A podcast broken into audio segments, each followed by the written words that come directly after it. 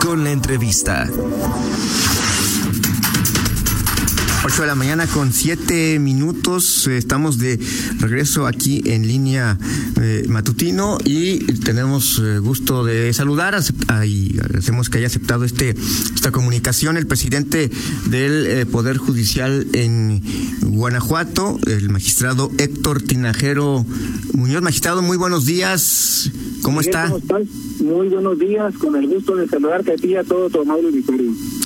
Primero que nada, eh, eh, magistrado, preguntarle cómo está. Este, hace algunas semanas eh, públicamente eh, comentó que eh, pues tenía era, un caso positivo de, COVID.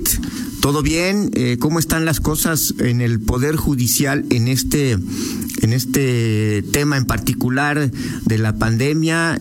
han hecho pues un, pruebas y hay un recuento de algunos casos. ¿Cómo están las cosas en este momento, magistrado? Buenos días nuevamente, gracias por aceptar esta comunicación. Gracias, Miguel. Efectivamente, Miguel, fíjate que por ahí resultó una prueba que se nos practicó positiva. La prueba se practicó el día 13, el día 13 de este mes. Pasaron ya los 14 días, regresamos a otra evaluación médica y se nos autorizó ya regresar a las funciones. Entonces, a partir de esta semana, del martes de esta semana, ya regresé a la oficina, funciones. Los días anteriores estuve trabajando desde casa y efectivamente, Miguel, también en cuanto al Poder Judicial, tenemos, bueno, la cifra cambia todos los días, tenemos un monitoreo constante de compañeros y lo dividiría en tres grupos para poder hacer un diagnóstico general, porque el Poder Judicial tiene oficina, bueno, 46 municipios, en algunos donde tenemos más personales, en Guanajuato Capital y aquí en León, y en el resto del estado pues va variando desde oficinas medianas hasta oficinas solo con dos personas, como los casos de Atarjea o Promeo. En este caso tenemos nosotros un primer grupo de personal que clasificamos como personal vulnerable, conforme a las reglas establecidas por la Secretaría de Salud, tanto a nivel federal como estatal. Este grupo de personas vulnerables hay que separarlas del cargo por los riesgos que corren en caso de que puedan resultar contagiados de este, de este virus. En este momento tenemos 420 personas que forman parte de este grupo vulnerable y están haciendo trabajo desde casa. Este es no se presentan física, físicamente a la oficina, pero realizan labores a distancia, labores desde casa. El caso preciso de los jueces de control, jueces de edad familiar que están en este supuesto, nos están auxiliando desde casa con audiencias por videoconferencia, por los sistemas de videoconferencia. El resto del personal está trabajando bajo los esquemas de trabajo que tenemos, es decir, como lo marca la norma de salud para aquellas actividades que son clasificadas como esenciales, no más del 50% presencial para guardar la sana distancia, turnos alternados, los que no van un día o van el turno vespertino trabajan desde casa y la atención al público también segregada. La semana pasada iniciamos ya un acuerdo que entra en marcha el lunes, atención por cita preferente a usuarios para tratar de evitar contagios. Ahora, el personal que estaba trabajando en las unidades jurisdiccionales, también tenemos personal que podemos clasificar en dos situaciones. Los primeros son aquellos que se practicaron un examen porque tuvieron síntomas y tuvieron un resultado positivo. En estos supuestos, Miguel, cuando el personal presenta algún síntoma, la norma de salud marca que tiene que separarse, se le envía a la autoridad de salud para que se practique la prueba. Si la prueba resulta ser positiva, se le separa por el tiempo que determina la autoridad de salud. Ordinariamente son 14 días, pero bueno, ahí la autoridad de salud nos indica cuándo puede reincorporarse y se separa del cargo.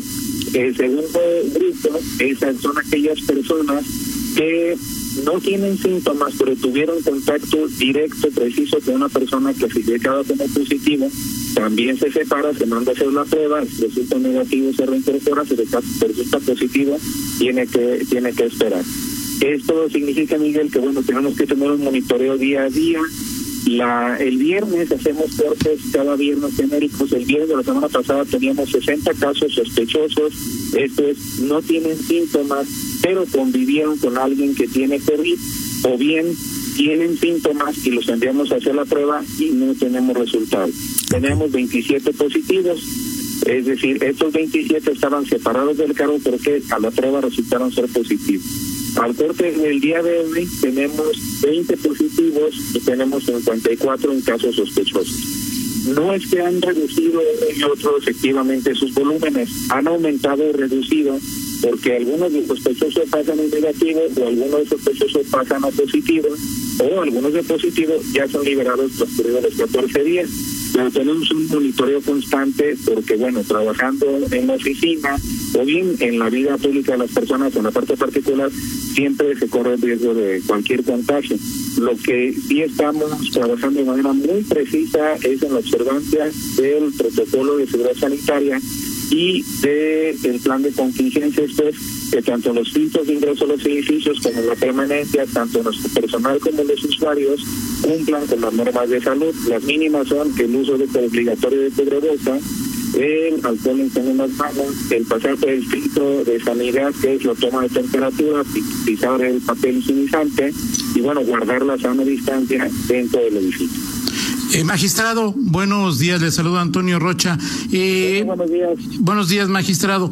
Eh, si alguna persona, eh, me, preguntan y le comparto la la, la, la, duda que se tiene, es para los empleados o funcionarios del Poder Judicial que algunos algunos los mandan al ISTE y el ISTE me dicen que ni prueba que ni prueba tiene, algunos pueden pagar la prueba y otros no. ¿Cuál es la política para determinar, ya escuché lo que, lo que comentaba, magistrado, pero eh, alguna persona que se siente mal o a la persona que la mandaron en aislamiento, pero tuvo contacto con alguna persona con COVID y presume que puede estar contagiada, ¿cuál es la política para decir a ti sí y a ti no se les manda a hacer la prueba ante la Secretaría, como nos dice, magistrado? Eh, gracias, Toño. Fíjate que efectivamente nosotros, por seguridad, pues, como trabajadores, la tenemos en afiliación ISTE, que es que nos brinda los servicios de salud. Sin embargo, como tú lo mencionas, en el ISTE en estos momentos no tiene la disponibilidad de pruebas. Te lo comento porque varios compañeros desde semanas pasadas han estado asistiendo al primer punto de arriba, que es el ISTE, efectivamente, porque es quien nos brinda la seguridad social a nosotros. Es decir, ahí donde nos descuentan, hacemos un pago y tenemos ese derecho a servicio. Al no encontrar nosotros la manera que hagan la prueba en el ISTE, los canalizamos a la Secretaría de Salud a nivel estatal.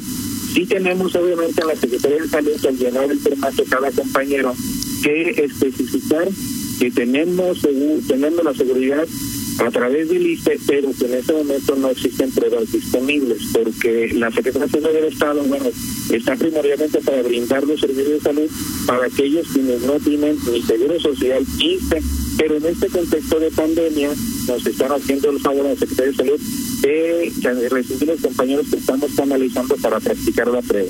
También para la prueba existen parámetros, es decir, no se practica simplemente la prueba de manera preventiva. Debe haber algún síntoma, debe haber algún contacto con una persona confirmada de COVID-19. Pero en este caso nos trataríamos con la Secretaría de Salud. Perfecto. Y también me piden, le comente, magistrado, que al menos aquí en León, en los juzgados, se han flexibilizado las medidas. Le dicen que para el personal hace semanas que no hay tapetes sanitizantes y a veces los guardias no les toman las temperaturas. en los juzgados de aquí de, de León, magistrado, y ojalá se pueda hacer algo al respecto, porque pues sí, al igual que como todos nosotros, hay un poco de, de preocupación y en, en, la opinión que tiene es que se han flexibilizado las medidas en los juzgados locales, magistrado. Fíjate que ese reporte lo recibimos precisamente con inicios de semana también y en ese tenor eh, el Consejo Judicial acordó que los compañeros visitadores, es decir, quienes de manera ordinaria se encargan de hacer una visita al juzgado para verificar su funcionamiento, nos apoyaron en todo el estado, iniciando por los partidos judiciales más grandes, como es el caso de León, Irapuato, Celaya, Guanajuato Capital, Señal de Allende, a efecto de que verificaran que tuvieran los tapetes sanitizantes en su lugar, que tuvieran el líquido específico para limpieza, que estuvieran funcionando y estuvieran tomando la temperatura, el personal de ingreso, es decir, que todos los filtros funcionaron, porque efectivamente de repente nos reportaban que parecía que no había líquido, que no estaban teniendo gel, o que la temperatura no se tomaba constantemente, entonces ya estamos trabajando en ese sueño para que se hagan los reportes y de inmediato se corrija cualquier anomalía que exista, porque es muy importante en este contexto de pandemia mantener esos filtros para poder continuar dando el servicio.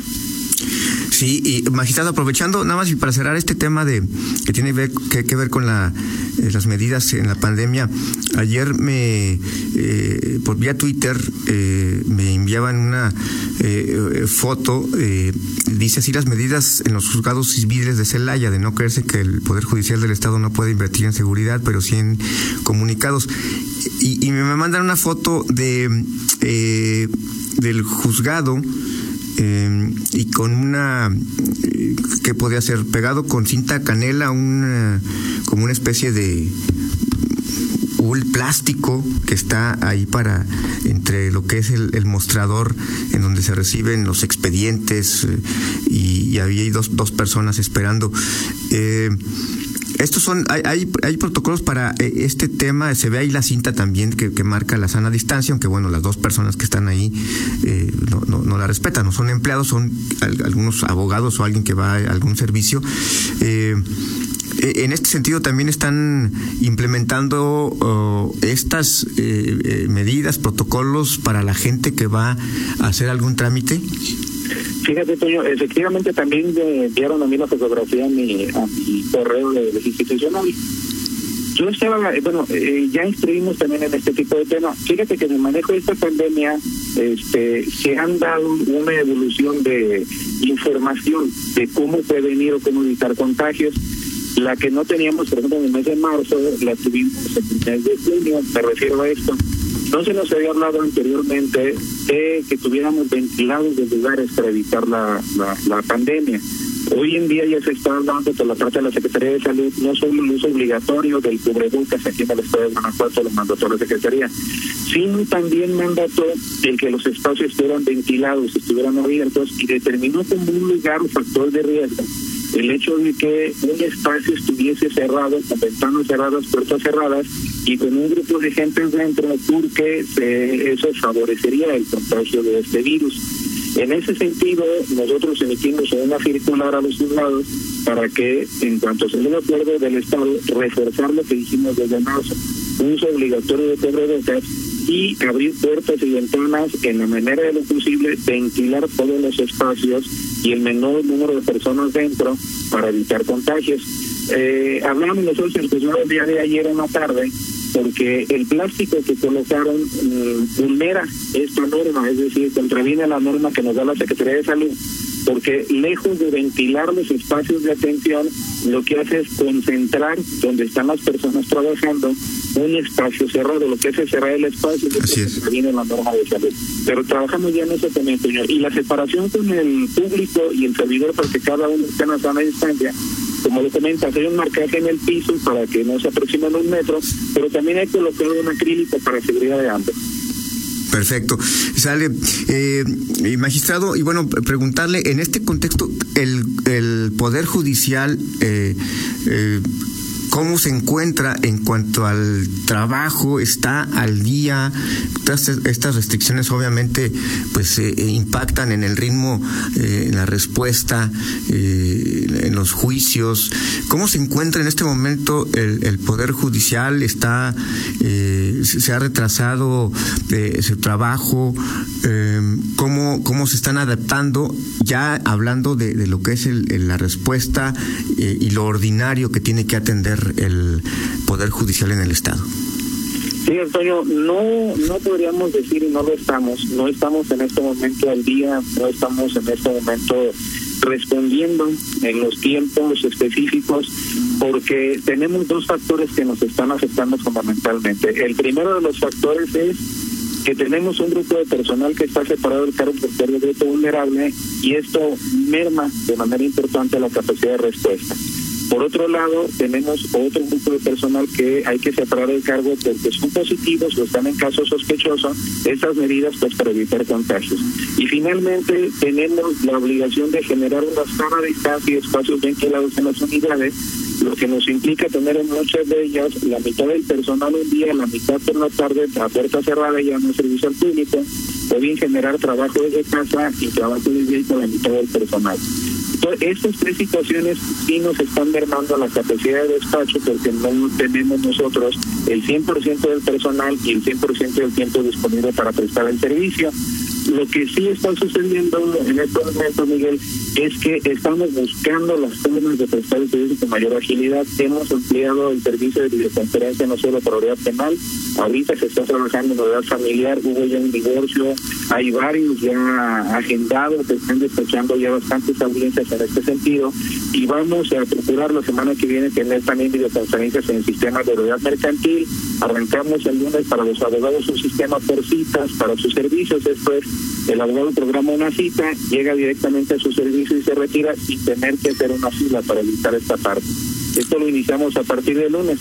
La idea es seguir prestando el servicio en la mejor manera posible y adaptándonos todos, tanto abogados, personal, usuario como nosotros, a este nuevo contexto, porque lo vemos, Miguel, esto no se va a resolver a finales de agosto, esto va a tardar más tiempo y tenemos que encontrar la manera de seguir prestando el servicio en el sano equilibrio de que prestemos el servicio pero evitemos riesgos de contagio. Oiga, eh, magistrado, ya que toca el tema, eh, en esta, hace algunos días se emitieron un boletín de prensa eh, y que, bueno, pues obviamente causó mucha atención, este, y comentarios de diverso tipo. El divorcio, la sentencia que se dio en 12 minutos a través de una sesión virtual. Eh, esto es, eh, vaya, es producto de, un, de un mejor trabajo de los, de, en el Poder Judicial, de la voluntad de las partes, de las necesidades que está planteando la pandemia. ¿Cómo podemos dimensionar este, eh, este, este logro o esto que presumía el Poder Judicial y que se dio hace algunos días? Yo creo que es todo lo que acabas de comentar, Toño, todos son factores que incidieron, este, perdón, Miguel. El primer punto es la voluntad y la, la, la decisión de sumarse a este tema de trabajo por parte de los abogados particulares quienes participaron en este sistema y del público, pues del personal de los consortes que decidieron poner fin a su matrimonio, de también sumarse a esta metodología para protegerse de un contagio y hacer más rápido su trámite. Es decir, yo creo que el punto más importante lo tiene la sociedad civil, desde los abogados hasta las personas que hicieron asumir el trámite en esta modalidad. Creo que el 99% del trabajo lo hicieron ellos al sumarse a este esquema. El otro pequeño porcentaje lo pusimos nosotros al eh, migrar a audiencias que no tuvieran conflictos de niños, niños, adolescentes o conflictos específicos que meritaran ser presenciales, que pudiesen tramitarse en esta modalidad y resolver a la ciudadanía un trámite. Se comete el divorcio que se dio en este caso eh, fue un de divorcio en donde no había conflicto de menores, en donde no había conflicto de bienes, en donde únicamente las partes buscaban la declaratoria de la disolución del vínculo matrimonial. Antiguamente recordaremos que había para un divorcio que debe ser dos juntas para ver si el juez lograba avenir a los consortes, desistirlos de la idea de divorciarse. Tenía que darse dos reuniones y si no se daba la segunda, pues por un consentimiento de este trámite se decretaba el divorcio. Hoy en día la norma ya no lo exige, exige simplemente la voluntad en el mutuo consentimiento de ambos de terminar el matrimonio. Y más aún, la Corte lo estableció, el divorcio intencional, entonces basta que alguno de ellos ya no quiera estar en el vínculo matrimonial para que se decrete su propia disolución sin acreditar causal. El caso fue en este sentido muy llano, muy sencillo, fue la solicitud, la demanda, se programó una audiencia y se decretó el vínculo, la disolución del vínculo matrimonial.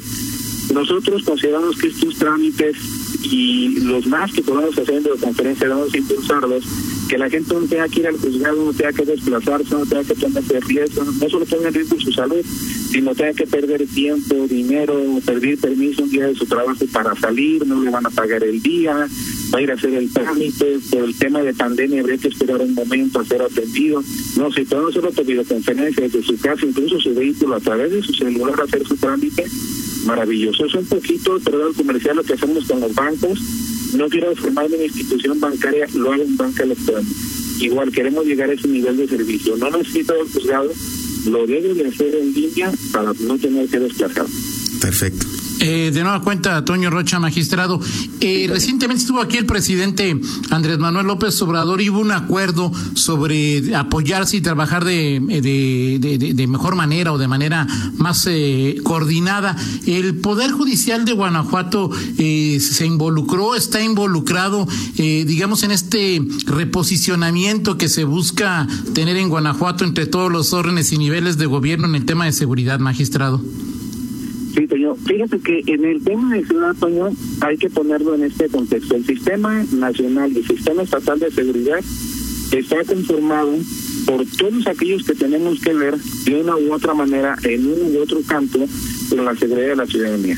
El Poder Judicial tiene una parte muy importante en este esquema de seguridad que corresponde precisamente al juzgamiento de las personas que son canalizadas hacia un juez para que se inicie un proceso penal en su contra. En ese contexto, no hemos nosotros dejado de trabajar desde que inició esta pandemia, hemos atendido en materia penal, en el nuevo sistema de justicia penal, todos los asuntos que han tenido que ver con los temas, sobre todo graves de seguridad, y este contexto de armonía lo hemos tenido siempre. Hemos trabajado de manera armónica con la Fiscalía Estatal, en su caso cuando competencialmente hubiese necesidad con la federal, hemos trabajado con las autoridades estatales también, municipales, y nosotros estamos más que coordinados, desde siempre hemos estado dispuestos y coordinados a trabajar en este tema de seguridad en el ámbito de nuestra competencia. Ahora, magistrado, en las últimas semanas eh, hubo casos mediáticos de relevantes. el, papá de un presunto delincuente y líder del cártel de Santa Rosa se le cambió la medida cautelar. Eh, su mamá fue dejada en libertad. Eh, y ha habido señalamientos y críticas a la actuación de los jueces, en mi, desde mi punto de vista, la mayoría de ellos por el desconocimiento que tenemos del nuevo sistema. Ha habido reclamos oficiales o directos al, Poder Judicial, a los jueces que han intervenido en estos procesos eh, de, parte de, la Fiscalía Estatal, la Fiscalía Nacional, algunos ejecutivos. Eh, ¿Está satisfecho el presidente del Poder Judicial con las resoluciones que han tomado los jueces en estos casos, magistrado? Sí, gracias, señor. Fíjate que una de las actividades que tiene sobre sí un foco y una revisión constante todo el tiempo es la decisión de los jueces. La decisión de los jueces, estoy hablando por parte del Poder Judicial del Estado, no solo está en el foco, no solo está en un momento de observación, también siempre y en todo momento está sujeta a una revisión. Perfecto, ¿no? Porque las decisiones que asumen los jueces son normalmente atacables, recurribles a través de un recurso que revisará un magistrado del Supremo Tribunal de Justicia y en su caso incluso también un juez de distrito o un tribunal colegiado en materia de amparo. Esto es, eh, las decisiones que toma un juez ordinariamente son para las partes combatidas y en el caso de que no, se conforman con ellas. Esto implica que el trabajo de los jueces todo el tiempo está siendo revisado, ya sea por un tribunal de alzada o ya sea por un tribunal federal, vía amparo, o incluso si el asunto lo merita, llega hasta la Suprema Corte de Justicia de la Nación. Eso implica que el trabajo del juez nunca es terminal, ningún trabajo de un juez en Guanajuato es terminal, siempre resuelve el juez y está sometido a una revisión. Eso implicaría, Toño, que yo para poder responder tu pregunta y saber si hay satisfacciones a la ciudadanía del trabajo de los jueces de Guanajuato, habría que analizar qué tanto son confirmadas sus resoluciones, negados sus amparos o no impugnadas por las partes para considerar que se está haciendo un buen trabajo. En Guanajuato tenemos un 96% de asertividad en cuanto a nuestros jueces, es decir, 96% de sus resoluciones o son confirmadas o son negados los amparos o no son, o no son impugnadas en su caso. Y eso nos da garantía de que se está haciendo un trabajo. ¿Y por qué? Porque, porque constantemente se está capacitando a los jueces, se está actualizando los jueces, sobre todo en este nuevo sistema de justicia penal, que es el que si bien es cierto ya tenemos varios años aplicándolo, siempre requiere una, una actualización. Perfecto. Una última pregunta de mi parte, magistrado. Un abogado me dice que eh, le, consulte que si los juicios orales penales se prevé que sea videoconferencia, aunque se violente eh, el principio de inmediación, o si seguirán siendo presenciales, magistrado. Eh, bueno, en el tema del principio de inmediación es un principio fundamental porque está establecido en el artículo 20 constitucional e implica que el juez esté presente de cara a las partes y no puede delegar en ninguna persona, bajo ninguna circunstancia, y ninguna persona puede delegar el juez la atribución que tiene. No puede haber un secretario, no puede haber persona. Tiene que estar el juez escuchando directamente a las partes y después de escuchar a las partes emitir la resolución. La Suprema Corte de Justicia de la Nación también cuando migra a este sistema de videoconferencia, tanto el Pleno de la Corte como lo estableció el Consejo de la Judicatura Federal para juzgados de distrito y tribunales colegiados, en la materia penal hace el análisis del principio de inmediación y establece que siempre y cuando el juez esté presente, siempre y cuando el juez esté viendo las partes, las partes viendo al juez y mutuamente se estén escuchando, independientemente de que esto sea presencial o sea todo de una videoconferencia, si se cumplen estos requisitos, no se vulnera el principio de inmediación. Pero, momento, Toño, la videoconferencia es una herramienta para evitar el contagio de las partes, pero si una de las partes, es el evaluador defensor, considera necesita o es imperativo para él que la audiencia sea presencial, basta que se lo solicite el juez y se programa de manera presencial. La videoconferencia es una herramienta para evitar contagios en este contexto de pandemia, pero si fuera necesario, por supuesto, y como se está haciendo todos los días, se realiza de manera presencial. Lo importante es que la videoconferencia no implique la vulneración de los derechos para ninguna de las personas y por el contrario, sea una herramienta para evitar un posible contagio de este virus. Perfecto, gracias. Sí, nada más una pregunta de mi parte, eh, magistrado. Eh, ayer eh, hubo, ayer no, antier, hubo una mesa de trabajo, la Comisión de Gobernación y Puntos Constitucionales, una iniciativa muy interesante que incluso hizo, una contrapropuesta el Poder Judicial, una, una, magistrada y el consejero Jorge Jiménez Lona. está preparado el Poder Judicial sobre todo para la, implicación que tiene el hacer versiones públicas de las sentencias que se emiten en los juzgados civiles y penales, exceptuando, según sabemos, eh, lo que tiene que ver con justicia alternativa. Sí, fíjate Miguel, es un tema muy importante. Eh, desde que asumí esta administración, me pronuncié en sentido precisamente de que era imperativo para el tema de transparencia el que las sentencias que emite el Poder Judicial puedan generarse en versión pública para que cualquier persona pueda consultarla. Evidentemente, bueno, emitimos un sinnúmero de sentencias todos los días y va a resultar ser un trabajo titánico. Comenzamos a prepararnos desde el mes de enero y febrero, comenzamos a ensayar varios supuestos que están trabajando en otros estados, un aprendizaje pues, de otros estados que tienen ya el sistema. Estamos haciendo una prueba piloto precisamente en la quinta sala civil, que es la magistrada Martana Barriga Rangel. Estamos trabajando ya sobre el tema y cuando se nos llega a que la mesa de trabajo que se nos llega la iniciativa, nosotros nos sumamos a la intención de la transparencia y presentamos una propuesta normativa diversa pues para realizar esta función de transparentar las sentencias que emite el Poder Judicial. Sin embargo, Miguel, fíjate que en estos días ya el Congreso de la Unión se, se pronunció en relación a una iniciativa que está en la ley general, lo que nos vincula a todos los estados, situación que yo de verdad celebro y creo que vamos por buen camino. La idea es el año que viene estar generando versiones públicas de resoluciones, se está transparentando la función jurisdiccional todavía aún más. Los sistemas orales lo permiten, pero de repente está un poquito restringido a quienes pueden ir a la sala presencial. Pero con este sistema de publicación de sentencias, ya nos permite darle transparencia a todos los asuntos. Claro, hay un sano equilibrio en esto serán versiones públicas. Lo que corresponde a los datos privados, datos personales reservados de las personas, esos siempre se tienen que cuidar, se tienen que reservar y solamente se genera la versión pública de la gente. Magistrado, pues le agradecemos mucho la oportunidad de comunicarnos. Seguramente habrá eh, más temas y para platicar en, en breve y seguir eh, interactuando con el auditorio. Agradecemos mucho su, la conversación y que tenga un buen, un buen día. Gracias, magistrado. Igual día, Toño, muchas gracias a ambos. yo estoy a sus órdenes, ya reciban el trabajo, les agradezco mucho el tiempo, estoy a sus órdenes y saludos a su auditorio.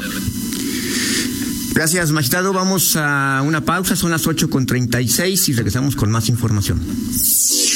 Contáctanos en línea promomedios.com.